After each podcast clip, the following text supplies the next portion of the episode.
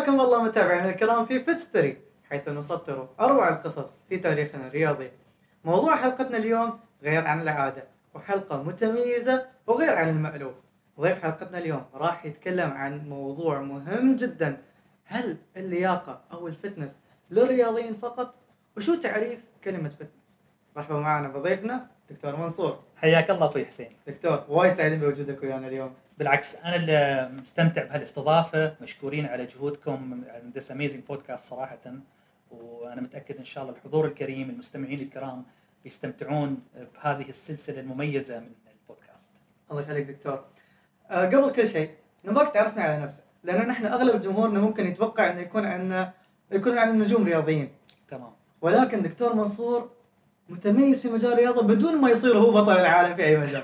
خبرنا دكتور عن. انزين آه أنا اسمي منصور حبيب طبيب في تخصص طب الأسرة والصحة المهنية. طبعا هاي التخصصات الاثنين اللي أنا ذكرتهم لك إياك الحين بعض الناس ما يعرفون شو يعني طب الأسرة وشو يعني الصحة المهنية. طب الأسرة بشكل بسيط هو عبارة عن طبيب يعالج كل الأمراض في على جميع فئات المجتمع ويهتم بالأسرة في صحتها الجسدية النفسية ومن جميع النواحي. فبالتالي إذا عندك حد مريض في ضغط أو في سكر بيعالجه طبيب الأسرة لكن أيضا بيهتم في عائلته وفي أفراد أسرته وبيعطيهم تبس أو آه، طرق للوقاية من الأمراض. حلو. والصحة المهنية لها دور في تأثير بيئة العمل على صحة الفرد وكيف ممكن إحنا نتجنب بعض المخاطر اللي موجودة في بيئة العمل. وأحلى شيء في هذا التخصصين إن لهم ارتباط بالرياضة بنتكلم فيه بعد شوي إن شاء الله. بالذات بيئة العمل لأن أغلب الناس يعني يداومون يصيرون مكاتب الصبح هذا شيء وايد مهم حتى لو كانوا رياضيين. بالضبط. انزين دكتور ندخل في الموضوع على طول. شو تعريف لياقة؟ definition of fitness. وايد ناس تخيلون ال fitness أنا أنا أسير الجيم أتمرن وخلاص. شو تعريف fitness؟ بعطيك قصة قبل ما أقول لك شو تعريف ال fitness. حلو. أول ما بديت دوامي في المؤسسة اللي أنا موجود فيها حاليا لأن أنا كنت في القطاع الصحي كم من سنة بعدين طلعت من القطاع الصحي إلى قطاع خدمات كنا فاتحين مركز طبي لإحدى الجهات الخدمية والموظفين اللي يشتغلون في هالمؤسسة ما لهم خص بالصحة ما لهم خص بالطب لأنهم مو اطباء تمام؟ انزين. أول يوم جيت اداوم فيه في هذا المكان صرت الكانتين ابى أكل. أشوف الجماعة كلهم وقفوا يتريوني أنا أختار الاكل شو السالفة يا جماعة؟ ليش؟ لا أنت طبيب وأنت أكيد لك خص باللياقة وبالأكل الصحي فإحنا ننتظرك أنت تاخذ الأكل اللي بتختاره أكيد بتختار الأكل الصحي. زين. قلت لهم ليش؟ شو يخصه؟ قالوا لا على أساس إن إذا واحد يتمرن لازم يأكل أكل صحي و... فلاحظت إن معظم الناس يربطون اللياقة بشيئين يا بأكل صحي يا بالجيم والعضلات بالرغم إن كلمة اللياقة بعيدة كل البعد عن هاي التعريف الضيق إحنا إذا نأخذ كلمة اللياقة نأخذها من منظور شامل لياقة جسدية لياقة نفسية لياقة أسرية لياقة مجتمعية. لأن أنت كفرد في المجتمع اليوم مو فقط والله أنت بتكون مثلا تمشي على جدول أكل معين ولا تروح الجيم لعدد ساعات من معينة بتكون صحي. ياما شباب أنا أعرفهم يجون العيادة عضلاتهم من هني لين هني. زين لكن يعانون من أمراض نفسية ومن تحديات مجتمعية وأسرية وحتى ما جالس يقدر يبدع في شغلة ولا جالس يقدر يعطي لمجتمعه. لأنه يفتكر بالمنظور الضيق إن اللياقة بس اني اسير الجيم وآكل أكل صحي. لا. اللياقة هي مش م- منظور شامل ومتكامل. يعني هو يكون محسب انه خلاص قيم ال fitness هو متصدر. ولكن هو أصلا عنده مشاكل وايد وهو ما ينطبق عليه مفهوم fit. يعني هو ما يعتبر إنسان لائق. 100% وأنت ذكرت نقطة وايد مهمة. يوم تقول كلمة fit am I fit physically and mentally socially يعني إحنا ناخذ جزء اللي يتناسب ويانا زين؟ بيقول لك بس يعني شو ما تبون نصير الجيم؟ ما تبون يعني ما نهتم في الأكل الصحي؟ لا بالعكس. هذا شيء وايد زين. you have to start يعني لازم تبتدي من نقطة معينة وتنطلق منها. لكن اللي أبغى اوصله من رسالة عن طريق بودكاستكم اليوم إن لا نحكر عمرنا في عملية اللياقة فقط إني أنا جالس أشترك في الجيم أو جالس آكل أكل صحي. بعطيك قصة ثانية. حلو سامع بقصه المدن الخمس زين نرجع شي كم من سنة ورا. زين. في واحد من علماء الجغرافيا دار العالم. يبغى يشوف وين الناس اللي يعيشون أكثر عن 100 سنة في صحة وعافية. دار دار دار. حصل خمس مدن الناس فيها يعيشون أكثر عن 100 سنة بدون ما يستخدمون العكاز بدون ما يستخدمون مساعدة أي حد في كامل نشاطهم وفي صحتهم وعافيتهم. مدينة في اليابان مدينة ثانية في اليونان مدينة منطقة ثالثة في إيطاليا حلو المنطقة الرابعة في كوستاريكا والمنطقة الخامسة يسمونها لوما ليندا في الولايات المتحدة الأمريكية مهم.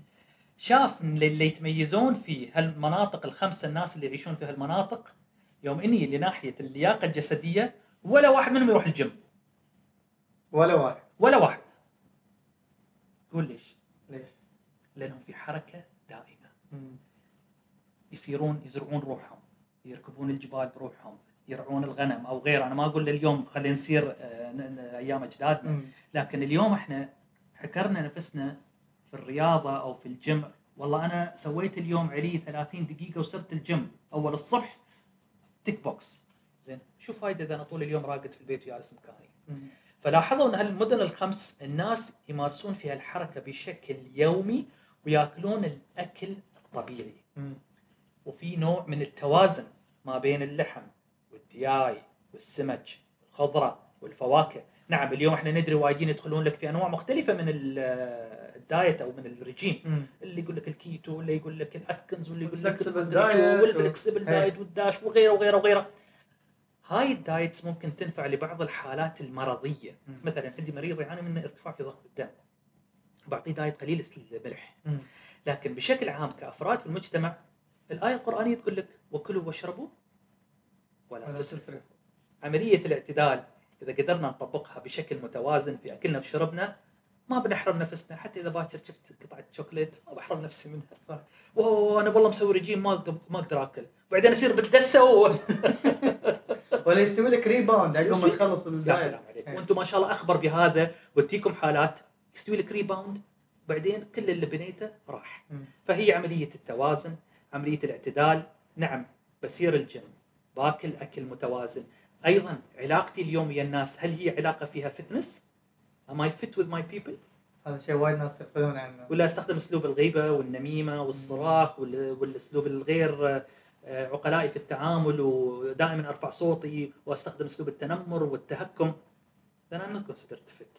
if you wanna look into fit مثل ما انت تفضلت في بداية حديثك اليوم وقلت لازم ننظر لها من زاوية مختلفة مش فقط تركيز البحثي على الرياضة وعلى الأكل زين دكتور ما شاء الله أنت تفضلت بوايد مواضيع وفي وايد أشياء بسالك إياها الحين بس قبل هذا كله شو دور الطب في ال fitness بشكل عام؟ نحن تكلمنا عن ال- اللياقة الجسدية، اللياقة النفسية. شو دور الطب بشكل عام؟ الطبيب كيف يشرف على أن الشخص يكون fit من في كل النواحي؟ إنزين اليوم إذا بنتكلم عن دور الطب بال fitness أكون صريح وياك إذا بقول لك إنه يمكن إحنا نوعا ما متأخرين شوية مم. يعني اليوم اللي يدخلون كلية الطب طلبة كلية الطب نادرا ما يركزون على الرياضة وعلى الأكل الصحي كمثال في دراستهم ياما دكاترة يدخنون و يا سلام عليك. مشاكل صحية ياما دكاترة عندهم مشاكل صحية يعانون من السمنه أو يدخنون أو غير يعني ما يستخ... يعني ما- حتى ما يمارسون الرياضة. أعطيك مثال. آخر مرة متى سمعت بطبيب فاز بماراثون؟ ولا مرة. متى سمعت بطبيب تسلق جبل وراح كليمنجارو ولا ايفرست الطبيب دائما يخلونه يركز شو؟ إنه يطلع الأول ويكون أفضل واحد في ال class وأشطر طبيب وأفضل نعم. جراح. نعم. لا. اليوم إذا إحنا نبغى ننظر لموضوع الصحة والعافية الطب له دور وايد مهم في تعزيز اللياقة. وعندنا تجربة قبل كم سنة أطلقناها في المؤسسة عندنا. شو سوينا حسين؟ ربطنا التقييم السنوي للموظف مجموعة من الموظفين ربطنا تقييمهم السنوي ال- والبونس مالهم بمؤشرات السكر والكوليسترول والوزن. فهني حاولنا نربط بين اللياقة وبين الطب. كيف؟ لأن من الناحيه الطبيه اللي بيكون عنده كوليسترول أقل ولا بيكون محافظ على وزنه بتكون عرضة للأمراض أقل واستخدمنا موضوع اللياقة والجيم اللي كانوا موجود عندنا في المؤسسة آه، والخيارات الصحية. قلنا حق الموظف انطلق. حافظ على صحتك بنعطيك بعض التمارين بنعطيك بعض التوجيهات وهذا بيساعدك. أيضا تجربة ثانية سوينا دراسة مع جامعة الإمارات قبل فترة وأتوقع تتذكر هذه الدراسة اللي. سويناها وانت كان لك دور وايد مهم في هالدراسة. تأثير آه، الرياضة في بيئة العمل كيف إنها ممكن تغير من طبيعة الموظف ومن صحته ومن عافيته. هاي أيضا علاقة أخرى نربط فيها الطب مع اللياقة لأن هم مو منفصلين. بعض. الأحيان للأسف آه، تشوف إن كل واحد في وادي.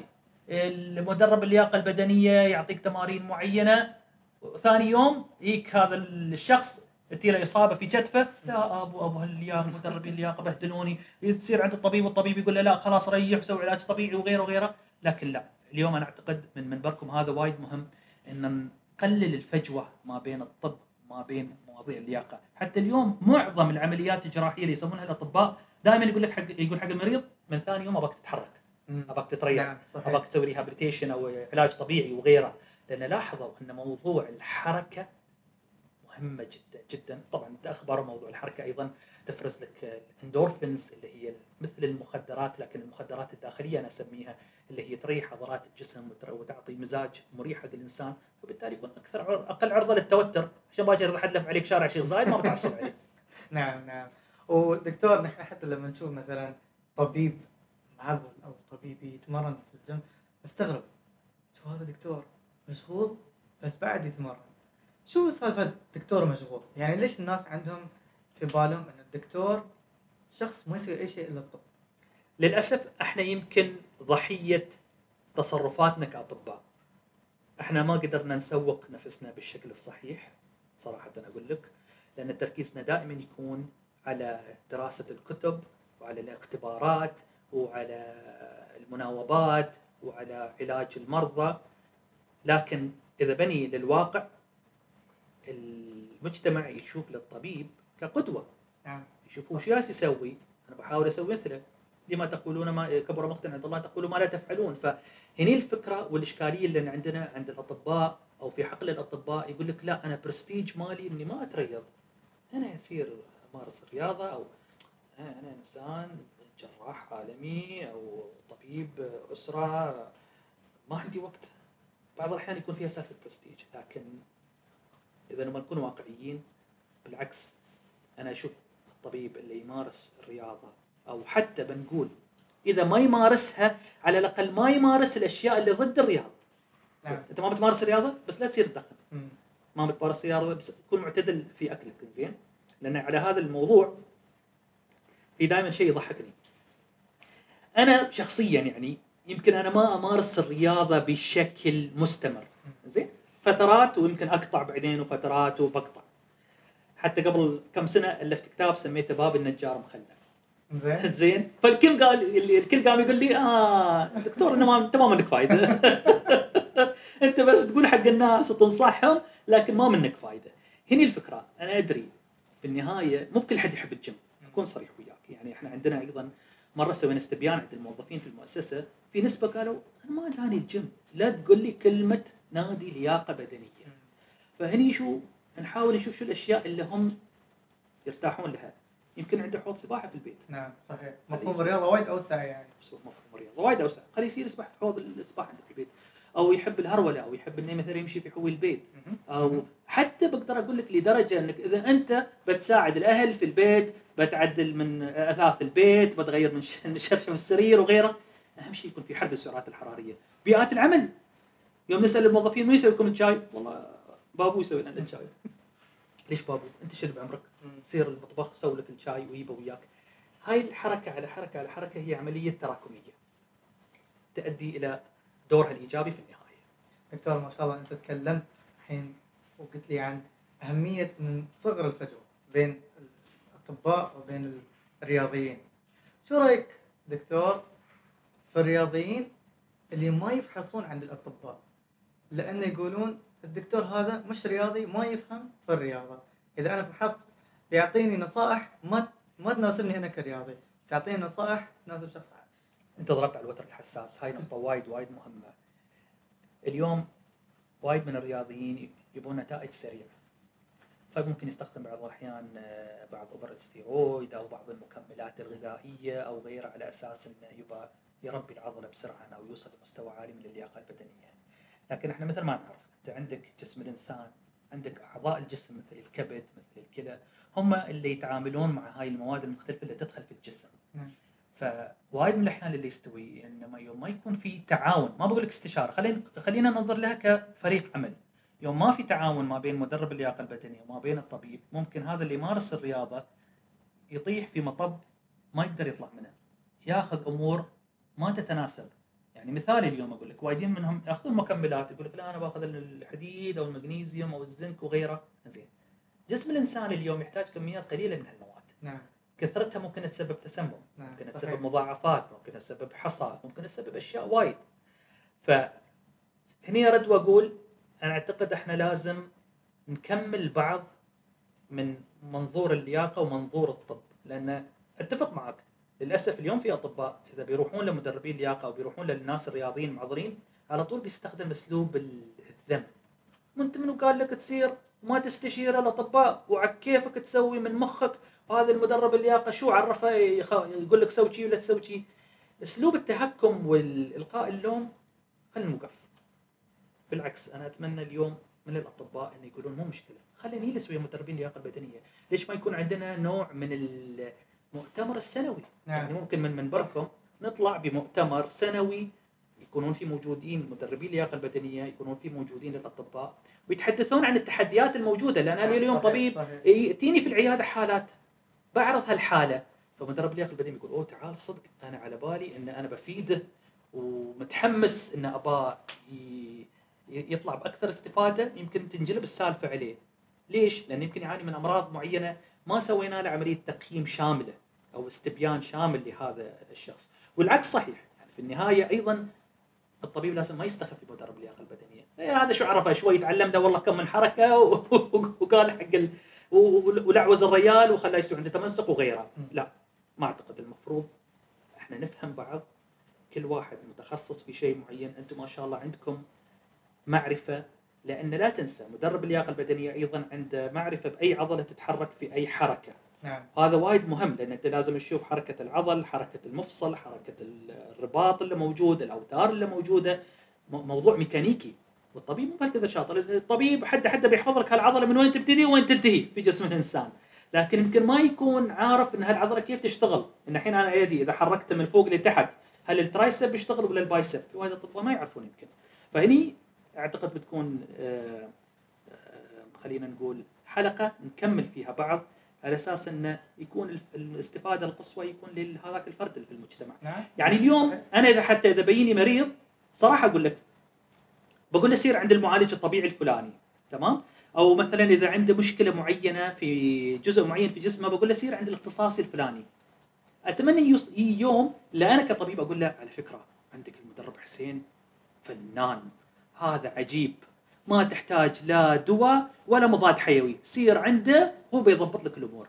خلينا نوصل لهالمرحلة إن إحنا نبتدي نحول حالاتنا لمدربي اللياقة البدنية.